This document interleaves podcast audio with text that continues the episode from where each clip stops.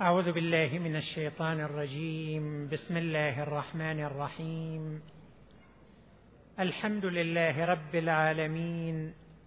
صلى الله عليك يا رسول الله وعلى آلك الطيبين الطاهرين. صلى الله عليك يا مولانا يا سيد الشهداء. ورمز التضحية والفداء يا أبا عبد الله الحسين. وعلى أنصارك المجاهدين بين يديك. قال الله العظيم في كتابه الحكيم بسم الله الرحمن الرحيم. إن الله يأمركم أن تؤدوا الأمانات إلى أهلها.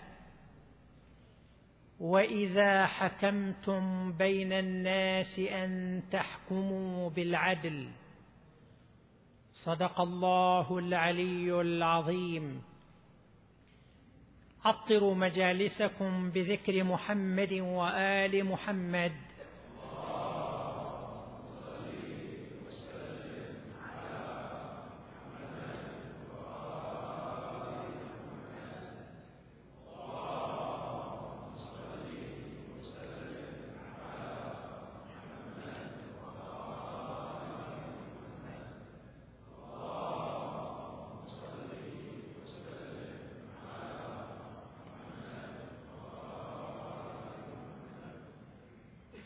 حديثنا هذه الليلة بمشيئة الله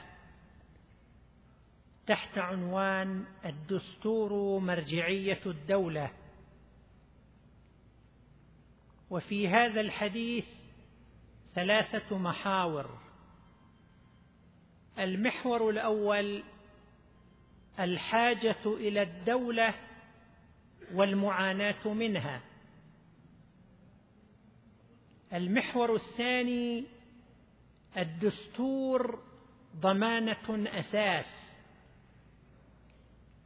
المحور الثالث السعي إلى حكم دستوري. نبدأ بالمحور الأول. شعور الإنسان بالحاجة إلى الدولة كان شعورا وجدانيا فهو لأنه يعيش ضمن حياة اجتماعية يحصل فيها تزاحم في الإرادات وتصادم في المصالح مما يهدد الحياة الاجتماعية بالكثير من المشاكل والاعتداءات.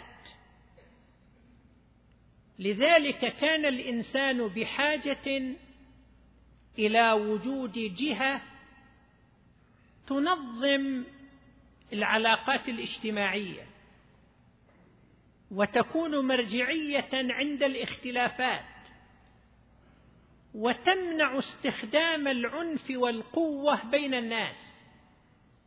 بحيث تتركز القوة في هذه الجهة وهي السلطة أو الدولة. هذا ما أدركه الإنسان وأنتجه كما تحدثنا البارحة. أنتج المجتمع البشري السلطة أو الدولة لحاجته إليها لحاجة المجتمع البشري لوجود جهة تحتكر استخدام القوة. أما بقية الناس فلا يصح لأحد منهم أن يستخدم القوة تجاه الآخرين. القوة تكون محتكرة بيد السلطة وبالتالي تمنع أن يعتدي الناس على بعضهم بعضا وتدير أمور الناس. هذه الدولة هذه السلطة التي أنتجها المجتمع البشري لحاجته إليها ومن أجل حماية أفراده لكنها فيما بعد أصبحت تسيء استخدام سلطتها جهة وعندها قوة بل تحتكر القوة ما الذي يردعها أو يمنعها من أن تمارس هي السلطة الدولة التي جاءت لحماية الناس من العدوان؟ ما الذي يمنعها يمنع أفرادها أجهزتها من ممارسة العدوان على الناس؟ فبدأ الإنسان يعيش هذه المعاناة لأن هذه السلطة بدأت تسيء استخدام القوة بدل أن تكون لحماية الناس صارت في بعض الأحيان تمارس بها قمع الناس تمارس بها الاعتداء على الناس. وبدل أن تقوم بمسؤولية التوزيع العادل للثروة بين أفراد المجتمع كوظيفة من وظائفها كدولة وكسلطة صار الناس يعانون من استئثار السلطة بالثروة العامة. وهذا ناتج قد يكون طبيعيا كما يقول القرآن الكريم إن الإنسان ليطغى. أن رآه استغنى. الشخص اللي يشوف نفسه عنده قدرة والسلطة بيده قد يدفع شعوره بالقوة والسلطة إلى تجاوز حدوده. وفي رواية عن أمير المؤمنين علي بن أبي طالب عليه السلام أنه قال من ملك استأثر. وفي نص آخر من ملك استباد. وعانت البشرية كثيرا من استبداد الدولة. من طغيان الدولة من استئثار الدولة. كان الحاكم يرى نفسه هو الدولة. المقولة المنقولة عن لويس الرابع عشر قال الدولة هي أنا الدولة أنا. وكان الحاكم يدير الأمور يدير الأمور بطريقة مزاجية وهو بشر. والبشر مهما كان مكانة العلمية مهما كان صفاته تحصل عنده حالات ضعف. تتغلب فيه حالة الشهوة الرغبة الميل إلى المصالح الذاتية أو الفئوية الدائرة التي ينتمي إليها. وبالتالي تحصل هذه الحالات فتدار الأمور بطريقة مزاجية. ولذلك في تاريخنا العربي ينقل عن بعض الحكام النعمان ابن المنذر قبل الإسلام هذا كان عنده أيام يوم سرور ويوم حزن. فواحد اللي عنده مشكلة ويجي إلى هذا الحاكم هو حضعان إذا مروق الحاكم ذاك اليوم تمشي أموره. لكن إذا الحاكم مو مروق مزاجه مو عدل يروح فيها مسكين. فالحالة المزاجية هي التي تحكم حالة الرغبات. والمسألة أيضا لا تقتصر على شخص الحاكم وإنما الأجهزة التي تتبع للحاكم لأن الدولة فيها أجهزة. الدولة مؤسسة. أجهزة الدولة هذا الجهاز أو ذاك الجهاز يسيء استخدام سلطاته ويمارس القمع يمارس الاستئثار يمارس الاستبداد على الناس. وفي كثير من الأحيان القريبين أيضا من الحاكم أولاده إخوانه زوجته. وفي تاريخنا وفي الواقع الماضي والمعاصر نجد مثل هذه الحالات. وخاصة في الدولة العباسية هناك حديث مفصل عن دور النساء في الحكم. زبيدة زوجة هارون الرشيد كان لها دور كبير. وتأثر على الخليفة. الخليفة وأمير المؤمنين. بس هذه زبيدة داخل تعال وش تسوي في خلقتها يعني؟ بالتالي هي تمارس دورها ونفوذها. واستمرت الحالة إلى الآن حتى في تاريخنا المعاصر. بعد ما سقط الرئيس المصري مبارك صار حديث واضح عن زوجته سوزان مبارك. وش كان تأثيرها وش كان دورها؟ كانت تأثر حتى على قرارات الدولة تأثر حتى على المجلس التشريعي تأثر في مختلف الأمور. زوجة الرئيس التونسي المخلوع بن علي أيضا ليلى الطرابلسي هذه يقولون كانت تسيطر على ثلاثين إلى أربعين في المئة من الاقتصاد التونسي. وهي جاية من عائلة فقيرة. أبوها كان بائع فواكه وخضروات وهي كانت مديرة لصالون حلاقة وتعرف عليها ابن علي قبل ما يصير رئيس للجمهورية. وبعدين تزوجها وطلق زوجته الأولى صارت هي صاحبة الأمر والنهي. تقدر تشيل رئيس الوزراء تقدر تغير تفصل تشيل تحط بعض الأحيان يقولون عنها كانت تبعث طائرة إلى فرنسا حتى تجيب آيس كريم إليها وإلى بناتها. بالتالي هذه الحالة هذه معاناة. عاشتها البشرية طوال تاريخها مع الحكام ومع الدول ومع السلطات. من ناحية البشر الناس يشوفوا نفسهم يحتاجوا إلى دولة يحتاجوا إلى سلطة يحتاجوا إلى حكومة. من ناحية ثانية هذه الحكومة السلطة اللي أنتجوها من أجل تلبية حاجتهم قد تستعبدهم. نبي الله موسى عليه السلام يخاطب فرعون وتلك نعمة تمنها علي أن عبدت بني إسرائيل. استعبدهم. مسلم ابن عقبة أخذ البيع على أهل المدينة بعد واقعة الحرة المعروفة.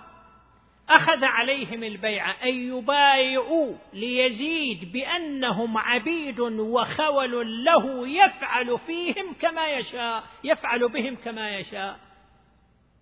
واللي ما يقبل يقتل وآلاف قتل. استعباد قمع استئثار. هذه المعاناة اللي عاشتها البشرية طوال تاريخها مع الدول مع الحكومات مع السلطات. ما الحل؟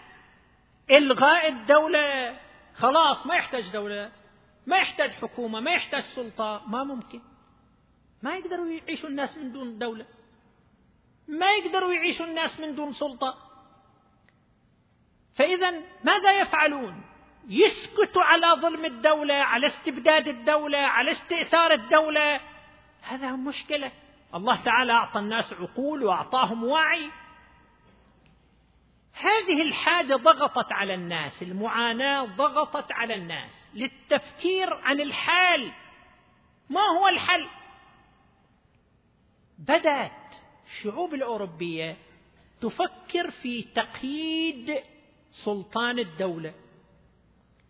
من هنا انبثقت الحاجة إلى الدستور. وننتقل إلى المحور الثاني الدستور ضمانة أساس صاروا الناس يفكروا أنه إحنا لازم نسوي شيء. الدولة نبغاها لا بد من الدولة. لكن لا نريد الدولة الطاغية لا نريد الدولة المستبدة لا نريد الدولة بحاكمها المزاجي. نريد الدولة التي تقوم بوظائفها المطلوبة منها. فصار تفكير كيف يقيد الحاكم؟ كيف يحدد سلطان الدولة؟ فصار ضغط على الحاكم أنه تعال أيها الحاكم أيها الملك كان ملوك في أوروبا خبرنا أنت شلون تدير أمورنا. نبغى نعرف أنت شلون تمشي الأمور. سوي قانون سوي دستور حتى نعرف وتلتزم بهذا الدستور. قد تكون أنت ملك جيد لكن بكرة ما يندرى منه الملك اللي يجي لنا سوي قانون حتى أي واحد يحكم يكون مقيد بهذا القانون. صارت الشعوب الأوروبية تضغط على ملوكها من أجل إيجاد دستور قانون أعلى يقيد ويحدد سلطات الدولة سلطات السلطة ويبين حقوق المواطنين. ما هي حقوق الناس؟ أين تبدأ صلاحية الحاكم وإلى أين تنتهي؟ وما هي حقوق المواطن وكيف تحمى؟ فكانت البداية أول محاولة أو أول تجربة للحالة الدستورية أن الملك في بريطانيا وبعد ضغط طبقة النبلاء عليه سنه 1215 ميلادي. وافق الملك أن يضع قانون سموه وثيقة العهد الأعظم. الملك هو بنفسه. وضع قانون قالوا له طيب أنت خبرنا ما هي صلاحياتك؟ أنت قول لنا إيش الصلاحيات اللي تريدها حتى نلزمك نلزمك بها في هالحدود اللي أنت تقررها. لا تصير حالة مزاجية ولا تصير تدخلات مختلفة.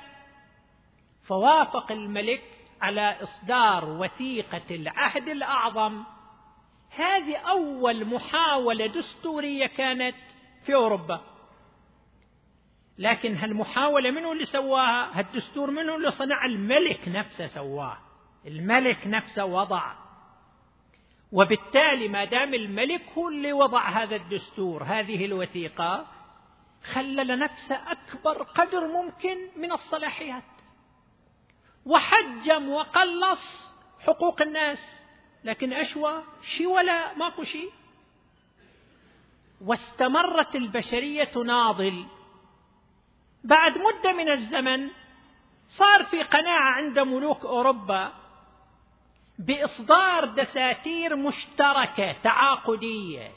مو الملك هو يسوي الدستور ويقدمه كمنحة وكهبة وكمكرمة ملكية للناس. وإنما بعض شخصيات المجتمع أيضا يشاركوا في وضع الدستور في وضع القانون. وتحت الضغط طبعا قاعد نحكي باختصار والا معاناة وثورات وحركات ومحاولات. تطور شكل الحكم السياسي في المجتمعات البشرية احتاج إلى قرون وإلى نضالات وإلى تضحيات حتى وصل إلى هالمستوى اللي الآن البشرية عليه. فدخلت البشرية مرحلة جديدة أنه يصير دستور لكن مشترك. الحاكم يجيب جماعته ناس من قبله وأيضا شخصيات من المجتمع ويضعون قانونا مشترك يعني شوية الناس لهم رأي أيضا. وبالتالي صار هالدستور أفضل من الدساتير السابقة التي كان يصدرها الحاكم بمفرده. صار فيها شوية توسعة لحقوق الناس وتحديد أكثر لصلاحيات الحاكم السلطه الدولة. ثم جاءت المرحلة الثالثة واللي بعد الثورة الأمريكية والثورة الفرنسية اللي هي في القرن الثامن عشر. مع صدور الدستور الأمريكي وبعده الدستور الفرنسي الدستور الأمريكي سنة 1781 والدستور الفرنسي 1789 بهذين الدستورين دخلت البشرية منعطف جديد. ليش؟ لأن هذا الدستور لا هو منحة من الملك. الملك مسوينا ولا باشتراك رمزي بين الملك وبين الناس. وإنما هو دستور انبثق من إرادة شعبية. انتخبت هيئة من الشعب الأمريكي انتخاب من الناس وهالهيئة جلسوا ووضعوا الدستور بعيدا عن الحاكم وبعيدا عن تدخلات الدولة والسلطة. دولة منتخبة من أجل أن تضع الدستور. فلأول مرة في تاريخ البشرية يطلع دستور بإرادة من الناس وأيضا مواده الناس هم اللي يخلوها ممثلو الناس قرروها. وليس لإرادة الحاكم داخل في الموضوع. هذا منعطف جديد صار في تاريخ البشرية. الدستور الأمريكي وبعد ذلك الدستور الفرنسي. طبعا هذا الدستور كما قلنا نتيجة لجنة تأسيسية وضعته وبعد ذلك طرح للاستفتاء ووافق عليه الشعب فأصبح دستورا نابعا من الإرادة الشعبية. هنا كلام أن هناك نوعين من الدساتير. دستور مكتوب كما هو الحال في الدستور الأمريكي والدستور الفرنسي وهناك دستور عرفي. شنو يعني عرفي؟ دستور متوافقين عليه لكن مو مكتوب. قوانين متعارف عليها لكنها غير مكتوبة. بعض الممالك في أوروبا كان عندهم هذا النوع من الدستور لكنه تقلص وبقي نموذجه الوحيد الآن هو بريطانيا المملكة المتحدة. بريطانيا الآن هي الوحيدة دستورها غير مكتوب. دستورها عرفي. شنو يعني دستور عرفي؟ يعني مجموعة ممارسات لحكام سابقين تم التباني على أن تكون هي هذه الأعراف اللي صارت هالممارسات اللي صارت هذه هي قانوننا هذه هي نظامنا. بريطانيا ما عندها قانون مكتوب ما عندها دستور مكتوب. دستورها مجموعة من الأعراف التي تبانوا عليها. لكن في طبعا وثائق دستورية قوانين مكتوبة مكملة. الدستور الأصلي ما مكتوب لكن بقية دول العالم كلها تعتمد على دساتير مدونة مكتوبة. طبعا تدوين الدستور هو أهم وأفضل ويذكر القانونيون له مبررات. أول مبرر حتى يكسب هذا الدستور قداسة واحترام ولا يكون عرضة للتلاعب لازم يكون مكتوب. وإلا إذا كان مجرد عرف هذا العرف يمكن في أي وقت من الأوقات يجي أحد يغيره وما في أحد يقدر أن يمنعه من التغيير. ويذكرون في هذا السياق مثال من واقع أمريكا في البداية الدستور الأمريكي لم يحدد فترة الرئيس في أمريكا. هل يصير رئيس لفترتين أكثر؟ مفتوحة كانت. ما كانت محددة. لكن الرئيس الأمريكي الأول جورج واشنطن هو اكتفى. الفترة الأولى أربع سنوات بعدين رشح نفسه أربع سنوات بعدها الفترة الثانية جماعة قالوا ترشح نفسك قال بعد كافي. خلاص بعد شنو يعني أنا أبقى في الحكم طول حياتي؟ خلي غيري. وهذا طبعا من العقل. لأن الإنسان يعني إيش قد يبقى في الحكم؟ والحكم أيضا فيه كلفة في عبء. ثانيا بالتالي هذا يعوق وصول دماء جديدة وطاقات جديدة. لذلك ال... هذا الرئيس الأمريكي اكتفى بفترتين وقال بعد ما رشح نفسي. صار عرف. أي رئيس يجي إلى أمريكا؟ فترة وفترتين وبعد خلاص ما يرشح نفسه. واستمر هذا العرف قرن ونصف مية وخمسين سنة. أيام الرئيس الأمريكي روزفلت وأثناء الحرب العالمية الثانية هذا فكر يرشح نفسه مرة ثالثة. خلصت الفترتين شاف الحكم حلو زين ليش يطلع؟ حب يرشح نفسه مرة ثالثة. قالوا له زين شلون ترشح نفسك؟ دستوريا ما يصح. قال وين؟ جيبوا الدستور اقروه قروا الدستور فعلا. الدستور ما في مادة نص على أنه ما يحق إله. وإنما هو مجرد عرف. فما حد قدر يمنعه لأنه هذا مجرد عرف دستوري. ولم يثبت في الدستور. رشح نفسه وفاز لكن الشعب ضغط والبرلمان ضغط وجرى تعديل الدستور لإضافة هذه النقطة. أنه الرئيس بس مرتين يحق إلى فترتين فقط رئاسيتين. هذا شاهد على أنه لا بد أن يكون الدستور مدون مكتوب وليس فقط مجرد أعراف. كما أن كتابة الدستور أيضا تعرف المواطنين بحقوقهم تنمي وعيهم السياسي.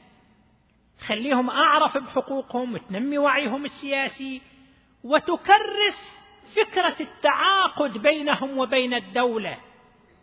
أنه مو جهة فوقية وإنما جهة تنبثق من إرادتنا وهنا عقد بيننا وبينها يتمثل في الدستور. هناك بحث حول التعديل في الدستور. هذا الدستور اللي يصير ممكن يتغير. ممكن يتبدل. كل دستور لازم فيه نص يبين إمكانية التبديل والتغيير في الدستور في آلية معينة. كيف تتعدل؟ لأنه بعد مرور فترة من الزمن تبرز حاجات تصير أشياء جديدة تطلعات جديدة تصير عند الشعب. فما يصير الدستور جامد غير قابل للتعديل. نفس إرادة الشعب. اللي وضعت الدستور أيضا يعاد إليها في تعديل الدستور. ضمن آلية معينة الدساتير تختلف. بعض الدساتير مرنة وبعض الدساتير لا فيها شدة في التغيير. مو مني والطريق تتغير مادة. وإنما لازم البرلمان بأغلبيته ثلثان مثلا ثلاثة أرباع لازم يوافقوا على التغيير. في بعض الحالات استفتاء شعبي لازم يصير على التغيير في الدستور. تشديد في أي تعديل لأن الدستور مو شيء بسيط حتى في كل وقت وأي جهة تجي تغير وتبدل فيه. وبعض الدساتير أو بعض البلدان لا بسهولة يعني ما ما في مشكلة. الكل منا يعني كان يتابع. لما مات الرئيس السوري السابق حافظ الأسد الدستور في سوريا نص على أن رئيس الجمهورية لازم يكون عمره أربعين سنة فما فوق. وكان يراد لابنه يصير رئيس جمهورية. طيب بس ابنه ذاك الوقت عمره 34 سنة. خلاف الدستور.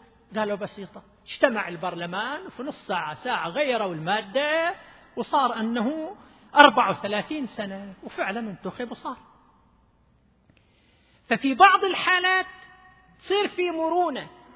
طبعا نشير إلى أن وجود الدستور هو ضمانة أساسية لكن مو كل الضمانة في وجود الدستور. كم من الشعوب تعيش حالة شكلية.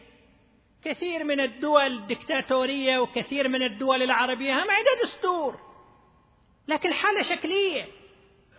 الدستور لازم يكون محور لحياة سياسية كاملة في المجتمع. وقد نتحدث عن جوانب أخرى على هذا الصعيد.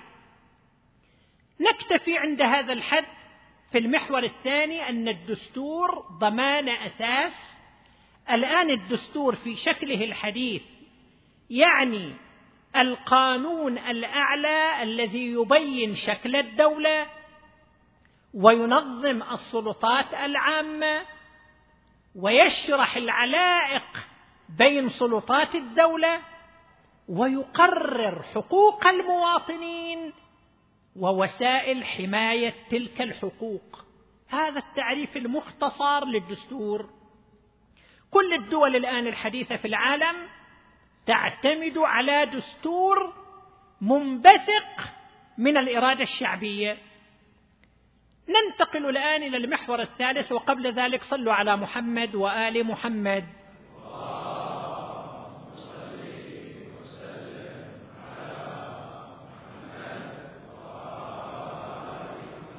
المحور الثالث السعي إلى حكم دستوري.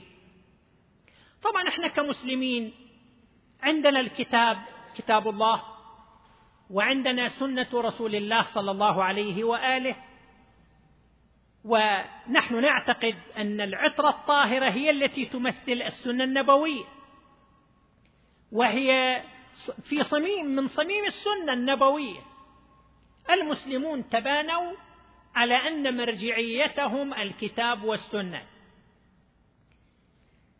الحكام الذين توالوا على الأمة الإسلامية بدءا من الدولة الأموية وما بعدها تحت هذا العنوان تحت عنوان العودة إلى الكتاب والسنة كانوا انتقائيين لا يطبقون كل ما في الكتاب والسنة وإنما يؤمنون ببعض ويكفرون ببعض. وأيضا كانوا يؤولون النصوص لمصلحتهم ولمصلحة حكمهم وخاصة في مجال السنة. إذا الخليفة يبغى يصدر قرار وما في حديث في السنة موافق. في ناس يسووا حديث ما في مشكلة يعني. يخلقوا حديث يضعوا حديث ويعطوا فرصة للحاكم أن ينفذ. وبالتالي عانت الأمة الإسلامية من حالة الاستبداد وأن الدولة التي كان يجب أن تكون أفضل من سائر الدول إذا كانت المجتمعات الأوروبية عانت من الاستبداد والاستئثار وطغيان الدولة ذولاك ما عندهم قرآن ذولاك ما عندهم سنة ذولاك ما عندهم الدين الإسلامي الحنيف الذي يؤكد على العدل. إن الله يأمر بالعدل والإحسان. إن الله يأمركم أن تؤدوا الأمانات إلى أهلها وإذا حكمتم بين الناس أن تحكموا بالعدل. الآيات النصوص الأحاديث. لكن كل هذه النصوص كل هذه الأحاديث لم تشكل رادعا للحاكم عن ممارسة طغيانه واستبداده واستئثاره بأموال المسلمين. مروج الذهب ينقل عن معاوية ابن أبي سفيان أنه قال في مجلس وفيه وجهاء وجهاء القوم وكان من بينهم صعصع ابن صوحان العبدي. معاوية كان يقول الأرض لله. وأنا خليفة الله. ما أخذت من مال الله فهو لي وما تركت فهو جائز لي. الحاكم كان في الأمة الإسلامية هو يتصرف الأراضي إلى يأخذ منها ويمنح لمن يريد المال إلى الثروات إلى السلطة إلى. فعانت الأمة الإسلامية مثل بقية الشعوب والمجتمعات. من حالة الاستبداد. المجتمعات الأوروبية فكروا وعملوا دستور يقيد سلطات الدولة. نفس هذا التفكير أفاقت عليه الأمة لكن بعد مئة سنة من ما وصل إليه الغربيون بدأت الحالة في تركيا أيام الدولة العثمانية صار ضغط على الخليفة عبد الحميد الثاني أنه شوفوا الناس في أوروبا عندهم دستور عندهم قانون إحنا إلى متى نبقى بهذه الطريقة؟ ليش دولة ما فيها قانون؟ ليش دولة ما فيها دستور؟ طبعا الخليفة والحاكم كان عنده جوقة من الفقهاء يقولوا إحنا إيش علينا من دولاك دولاك كفار. إحنا دستورنا كتاب الله وسنة رسوله إيش علينا من الكفار؟ ذولاك عندهم بدعة يسووا دستور إحنا ناخذ بدع من الكفار ونستورد من اليهود والنصارى. خلاص عندنا كتاب الله وسنة رسوله. لكن طبعا هذا كان غطاء للاستبداد كان غطاء للاستئثار. صار ضغط فوافق السلطان عبد الحميد الثاني على أن يتشكل مجلس سموه مجلس مبعوثان مبعوثين يعني من الشعوب والمجتمعات الإسلامية حتى يضعوا دستور وقانون. هذا متى كان؟ كان سنة ألف وثمانمائة وستة وسبعين. لاحظ الدستور الأمريكي سنة كم؟ ألف وسبعمائة وواحد وثمانين والفرنسي ألف وسبعمائة وتسعة وثمانين. إحنا المسلمين وتعينا بعدهم بمئة سنة. وصارت عندنا محاولة أن ينوضع دستور في تركيا للدولة العثمانية. ألف وثمانمائة وستة وسبعين. صار قرار وصارت هيئة مجلس مبعوثان وضعوا دستور يتكون من 119 مادة معروف الدستور العثماني يقدر واحد يشوفه ويطلع عليه من المصادر. لا والله بعد سنة سنتين الخليفة شاف ما يصرف هذا يعني. دستور ويقيد سلطاته بعد سنتين صدر فرمان قرار من السلطان بإلغاء الدستور. هونا بطلنا ما يحتاج دستور. ولأن المسألة ما كان فيها حياة سياسية كاملة. في أوروبا في حياة سياسية في شعب حي. ما كان يقدر الملك أو الحاكم يلغي الدستور. لكن هنا لا قدر. يلغي الدستور فبدأ نضال جديد في تركيا ومن قبل العلماء ومن قبل الناس المفكرين للضغط على الخليفة العثماني بأن يعيد الدستور. حتى شيخ الإسلام في أستانا يعني في إسطنبول كان عند رأي يدعو الخليفة أنه أفضل أن يعود الدستور. ليش تلغي الدستور؟ المراجع مراجع الشيعة في النجف الأشرف أيضا وكانت العراق أيضا تابعة للدولة العثمانية تحت سلطتها ضمن الدول ضمن الدولة الإسلامية اللي كان العثمانيون يحكمونها. مراجع النجف أيضا بعثوا رسالة إلى السلطان نفسه يطلبون منه إعادة الدستور وبعثوا رسالة إلى شيخ الإسلام في أستانا يؤيد جهود من أجل العودة إلى الدستور. وبعد المحاولات والنضال سنة 1908 وافق السلطان على العودة إلى الدستور يعني بعد كم سنة؟ ثلاثين سنة من ألف وثمانمائة وثمانية وسبعين قلنا سوى ستة وسبعين وبعد سنتين ألغى ثمانية وسبعين إلى ألف وتسعمية وثمانية وبعد الضغوط اقتنع السلطان أن يرجع إلى الدستور. هذا في تركيا. من جهة أخرى على الضفة الأخرى في إيران كان هناك الحكم القاجاري. طبعا كان للعلماء علماء الشيعة دور في السعي من أجل الحكم الدستوري. وكان من أبرزهم آنذاك السيد جمال الدين الأفغاني رحمة الله عليه. هذا الرجل مفكر المصلح توفي سنة 1314 هجرية. هذا كان يضغط كان يروح إلى مختلف البلدان. ضغط على ناصر الدين شاه أن يعمل دستور في إيران. خاف هذا الشاه يعني إيه شلون أعمل دستور يعني؟ صلاحياتي أنا شلون؟ هيبتي أنا شلون؟ قال له سيد جمال الدين أنا بسوي اقتراح مسودة الدستور وبعرضه عليك. شوفه. فعلا سيد جمال الدين هو بنفسه اقترح مسودة الدستور وجابه إلى الشاه ناصر الدين القاجاري. أخذ بعد طالع في شوية بعد فترة إجا إلى سيد جمال الدين قال له لا أنا الآن أحكم على راحتي وكما أريد. أجي أقيد نفسي شفت واحد يطز عيونه بشنو؟ بإيدين أطز عيوني. شيل أوراقك ودستورك وروح واطلع من إيران أصلا ما نبغاك. وطلع سيد جمال الدين الأفغاني راح إلى تركيا حمل نفس الدعوة أيضا. راح إلى مصر خديوي توفيق واجتمعوا وياه. طبعا باعتباره عالم ومفكر احتفى به العلماء. فدخل على الخديوي توفيق وحاول يتكلم وياه. ليش ما تسوي دستور جديد للبلد؟ تصير إصلاحات سياسية يصير برلمان في البلد.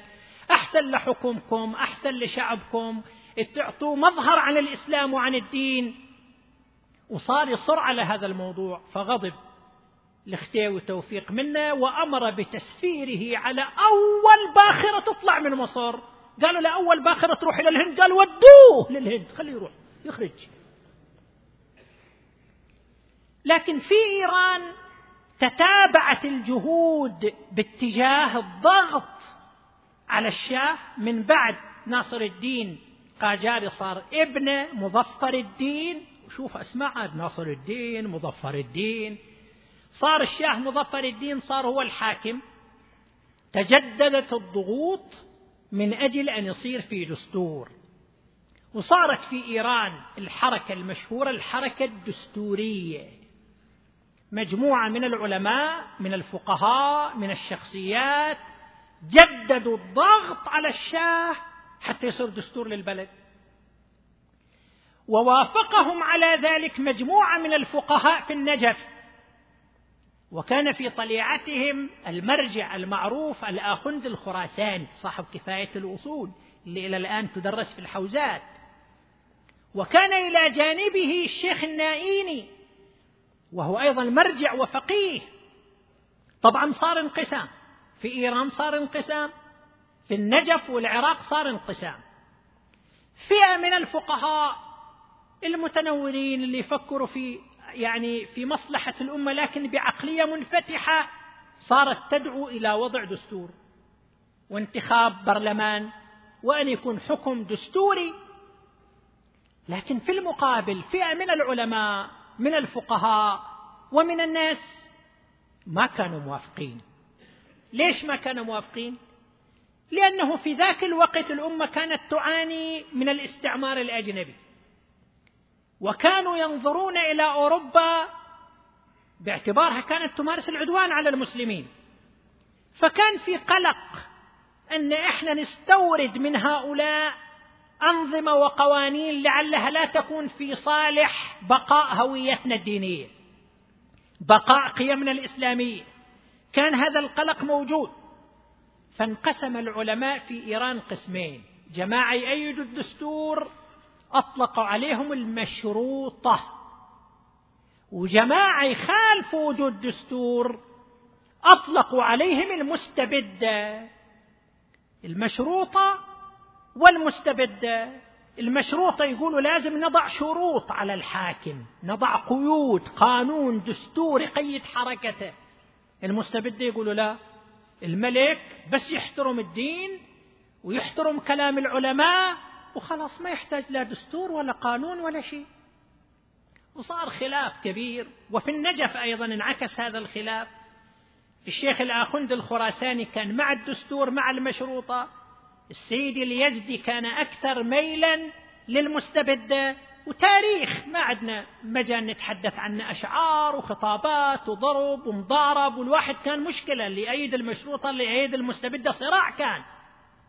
صراع كان على هذا الصعيد. حتى يقول واحد من الطلبة كان رايح الحلاق في النجف يحلق. الحلاق وهو يحلق له قال له شيخنا أنت ويا المشروطة لو ويا المستبدة. هذا مسكين خاف. يقول له أنا ويا المشروطة يمكن يطلع الحلاق ويا المستبدة. يقول له أنا ويا المستبدة يمكن حلاق والموس عنده وش, وش يقدر يسوي في نفسه؟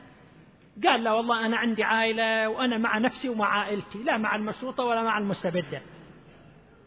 صلوا على محمد وآل محمد.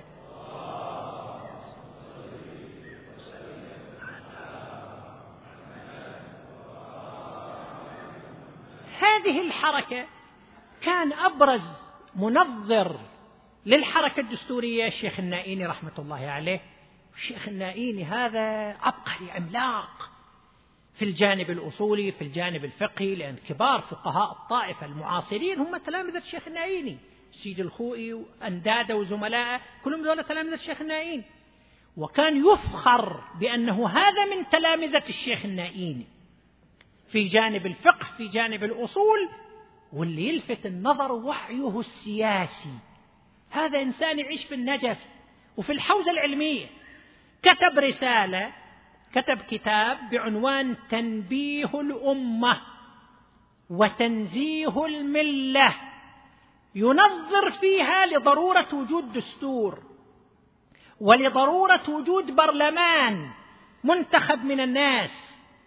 لما تقرأ رسالته شوف رسالة منفتحة على آخر نتائج وتجارب الفكر الإنساني السياسي الحديث. واقعا كتاب مهم ورسالة مهمة وأول عمل فقهي سياسي في الفقه الشيعي. في التاريخ الشيعي المعاصر. وهي رسالة مهمة جدا. الله يجزاه خير الأخ الدكتور توفيق السيف. أخذ هذه الرسالة وعلق عليها وشرح بعض مواضعها. طبعها في كتاب جميل تحت عنوان ضد الاستبداد. كتاب لعله أيضا متوفر. هذا الرجل هذا الفقيه التنويري لعب دور كبير في دعم هذه الحركة الدستورية. ولا يمكن الإطالة أكثر. صار دستور في إيران. استجاب مظفر الدين شاه إلى هذا الضغط وفعلا شكل برلمان وكلف بأن يضع دستور سنة 1907 ميلادي صدر أول دستور في إيران. ثمرة لهذه الجهود ولهذا النضال لكن حصلت انتكاسات إلى أن جاءت الثورة الإسلامية في إيران سنة 1979 انتصرت الثورة. طبعا انتصار الثورة كان مفاجئ. يعني ما حد كان يتوقع أن تنتصر بهذه السرعة. واللي عاصروا أحداث الثورة وكيف كان يصير كانوا يدركوا مثل هذا الأمر. وإذا بالإمام الخميني رحمة الله عليه يعود إلى إيران منتصر والشاه يطلع وتسقط الحكومة اللي عينها حكومة باختيار ويصبح الحكم بيد الإمام الخميني. طيب الآن شنو لازم نسوي؟ الإمام الخميني قال أول شيء لازم نضع دستور. لازم نضع دستور. في تاريخ الثورة كثير من الجهات حاولوا يقنعوا الإمام أنه لا تعال سوي حكم مؤقت لكم سنة حتى شوية تنضج الأمور تتضح الأمور تتبين الملامح. وبعدين على راحتنا وعلى راحتك يصير دستور. غريب الإمام لوعيه. ولإدراكه بأهمية الأمر أصر قال لا أول شيء هو الدستور. أول شيء دستور. طيب شلون نسوي دستور؟ صارت مقترحات أن الإمام نفسه يختار جماعة أن الطبقة السياسية تختار جماعة. الإمام قال لا هذا كل هالحكي ما يفيد. لازم تصير انتخابات والشعب نفسه ينتخب ناس هالناس اللي ينتخبهم الشعب يضعون دستور. حتى الدستور تكون شرعيته شرعية شعبية كاملة. وهذا ما حصل. صارت انتخابات. وضع الدستور. وصوت على الدستور بعد سنة أو أقل من انتصار الثورة. يعني 1980 انتهى وصوت على دستور الجمهورية الإسلامية في إيران. في العراق أيضا. وأعتذر خل نسرع في الموضوع لأن الوقت يداهمنا. في العراق بعد إسقاط نظام الطاغية صدام والاحتلال الأمريكي ودخوله إلى العراق هم صار كلام. طيب صدام راح. الآن شنو لازم يصير؟ المرجع الأعلى السيد السيستاني حفظه الله أصر. قال أول دستور. لازم يصير دستور. إدارة الاحتلال آنذاك طرحوا مقترحات أنه طيب دستور. إحنا نشكل جماعة من كبار الشخصيات العراقية ونخليهم يوضعوا دستور. سيصدر قرار أبدا. الدستور الذي يوضع تحت إشراف سلطات الاحتلال لاغي ولا قيمة له. ما يصير. قالوا طيب أنت مرجع. أنتم المراجع العلماء كذا اختاروا جماعة يوضعوا دستور. سيد قال أبدا. ما هذا أيضا ما يصير. الدستور لازم ينبثق من إرادة شعبية. لازم تصير انتخابات.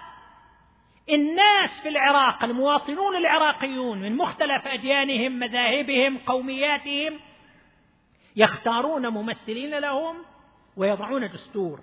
بذلت جهود كبيرة للضغط على السيد. أن يغير يبدل في الفكرة أصر لا لازم بهذه الطريقة.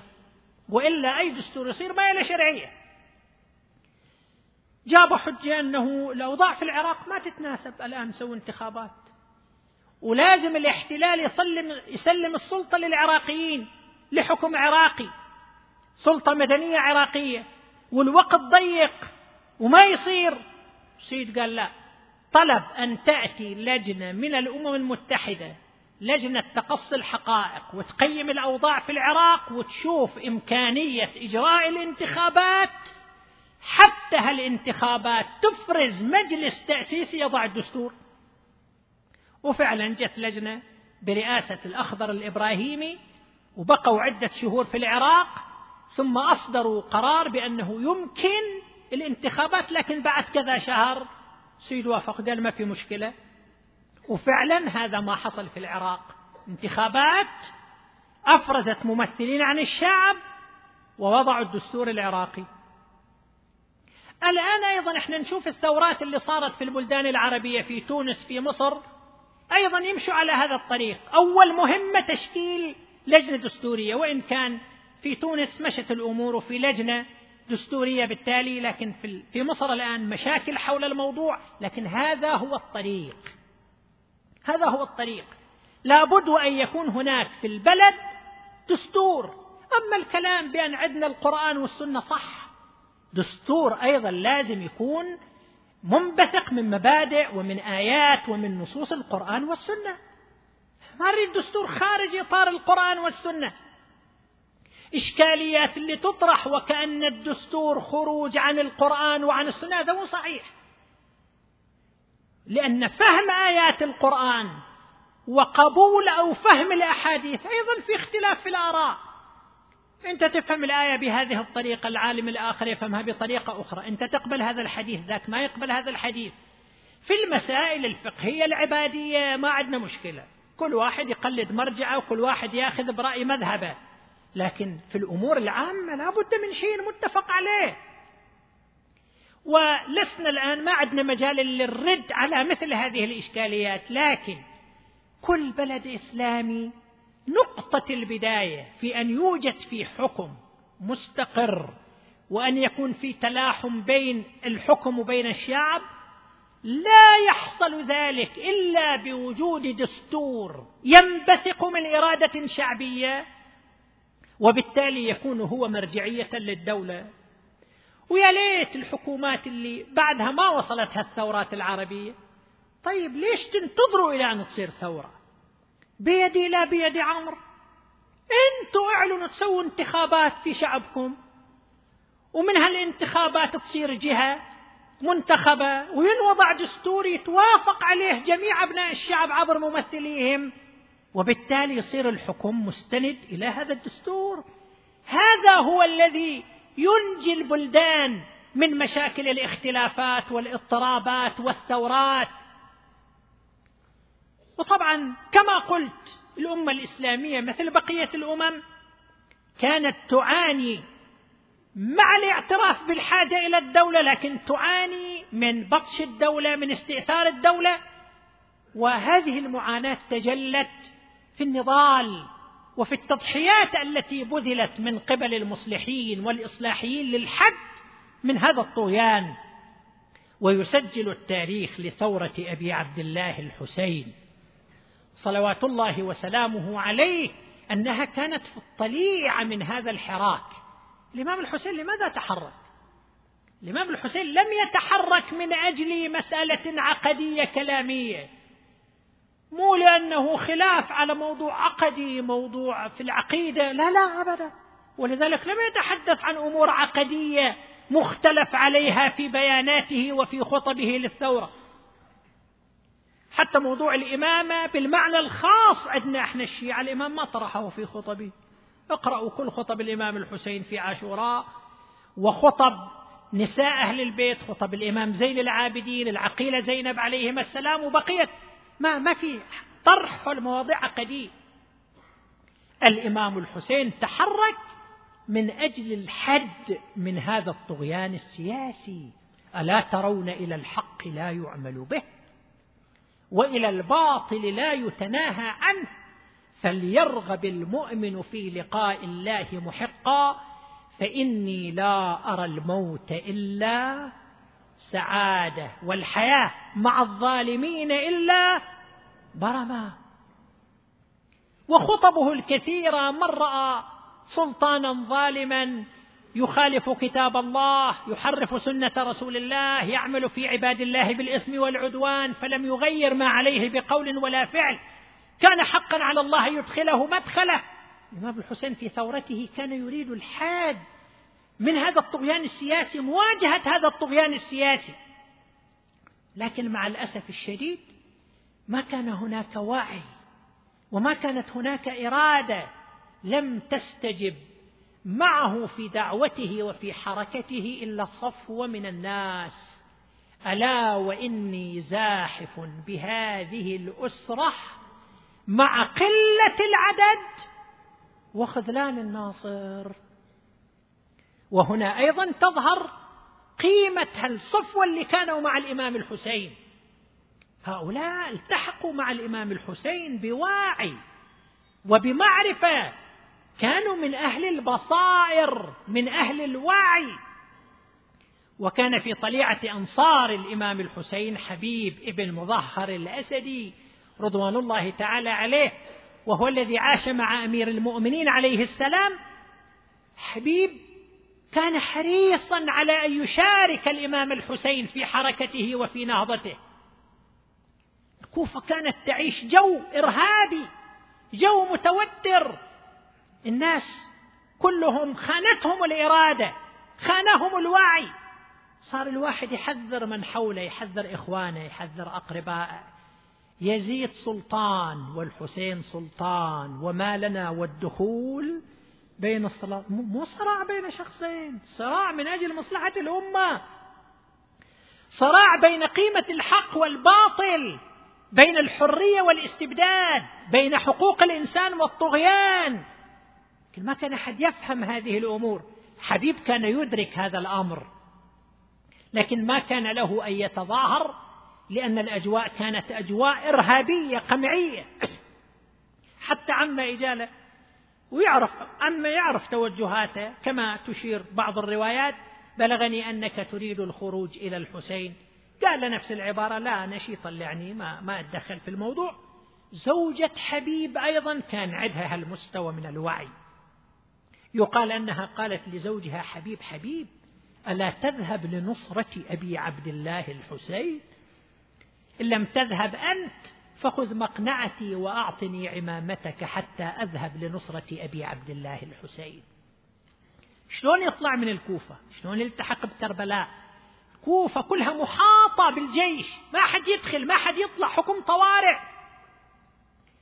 بعث غلامه بدابته حتى يطلع بين بساتين الكوفة خارج البساتين وهو التحق به فيما بعد. تقول الرواية تأخر شوية صار الجواد يصهل وإذا بالغلام يقول له ما لي أراك تصهل؟ لئن تأخر سيدي حبيب. لأعلون ظهرك وأذهب لنصرة أبي عبد الله الحسين. في هالأثناء وصل حبيب سمع كلامه.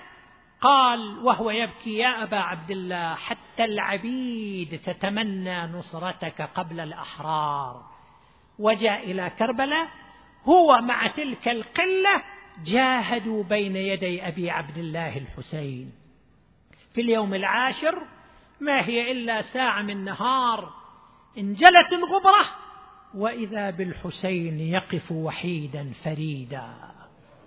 يتكئ على قائم سيفه يلقي ببصره يمنة ويسرة فلا يرى إلا أجسادا مصرعة مضجعة صار يدعوهم أخي عباس بني علي ابن أخي قاسم حبيب زهير. يا أنصار الله يا أنصار الص... يا أبطال الصفا وفرسان الهيجة ما لي أدعوكم فلا تسمعون وأناديكم فلا تجيبون أنيام فأوقظكم أم مرضى فأداويكم أم غياب فأرتجيكم أم قد حال بيني وبينكم ريب المنون أحباي لو غير الحمام أصابكم عتبت ولكن ما على الموت ما اعتبوا إلى الله أشكو لا إلى الناس أشتكي أرى الأرض تبقى والأخلايا. تذهب لما رأى السبط أصحاب الوفاء قتلوا نادى أبا الفضل. أين الفارس البطل؟ وأين من دوني الأرواح؟ قد بذلوا بالأمس كانوا معي واليوم قد رحلوا وخلفوني بأرض الطاف. حيران إنا لله وإنا إليه راجعون.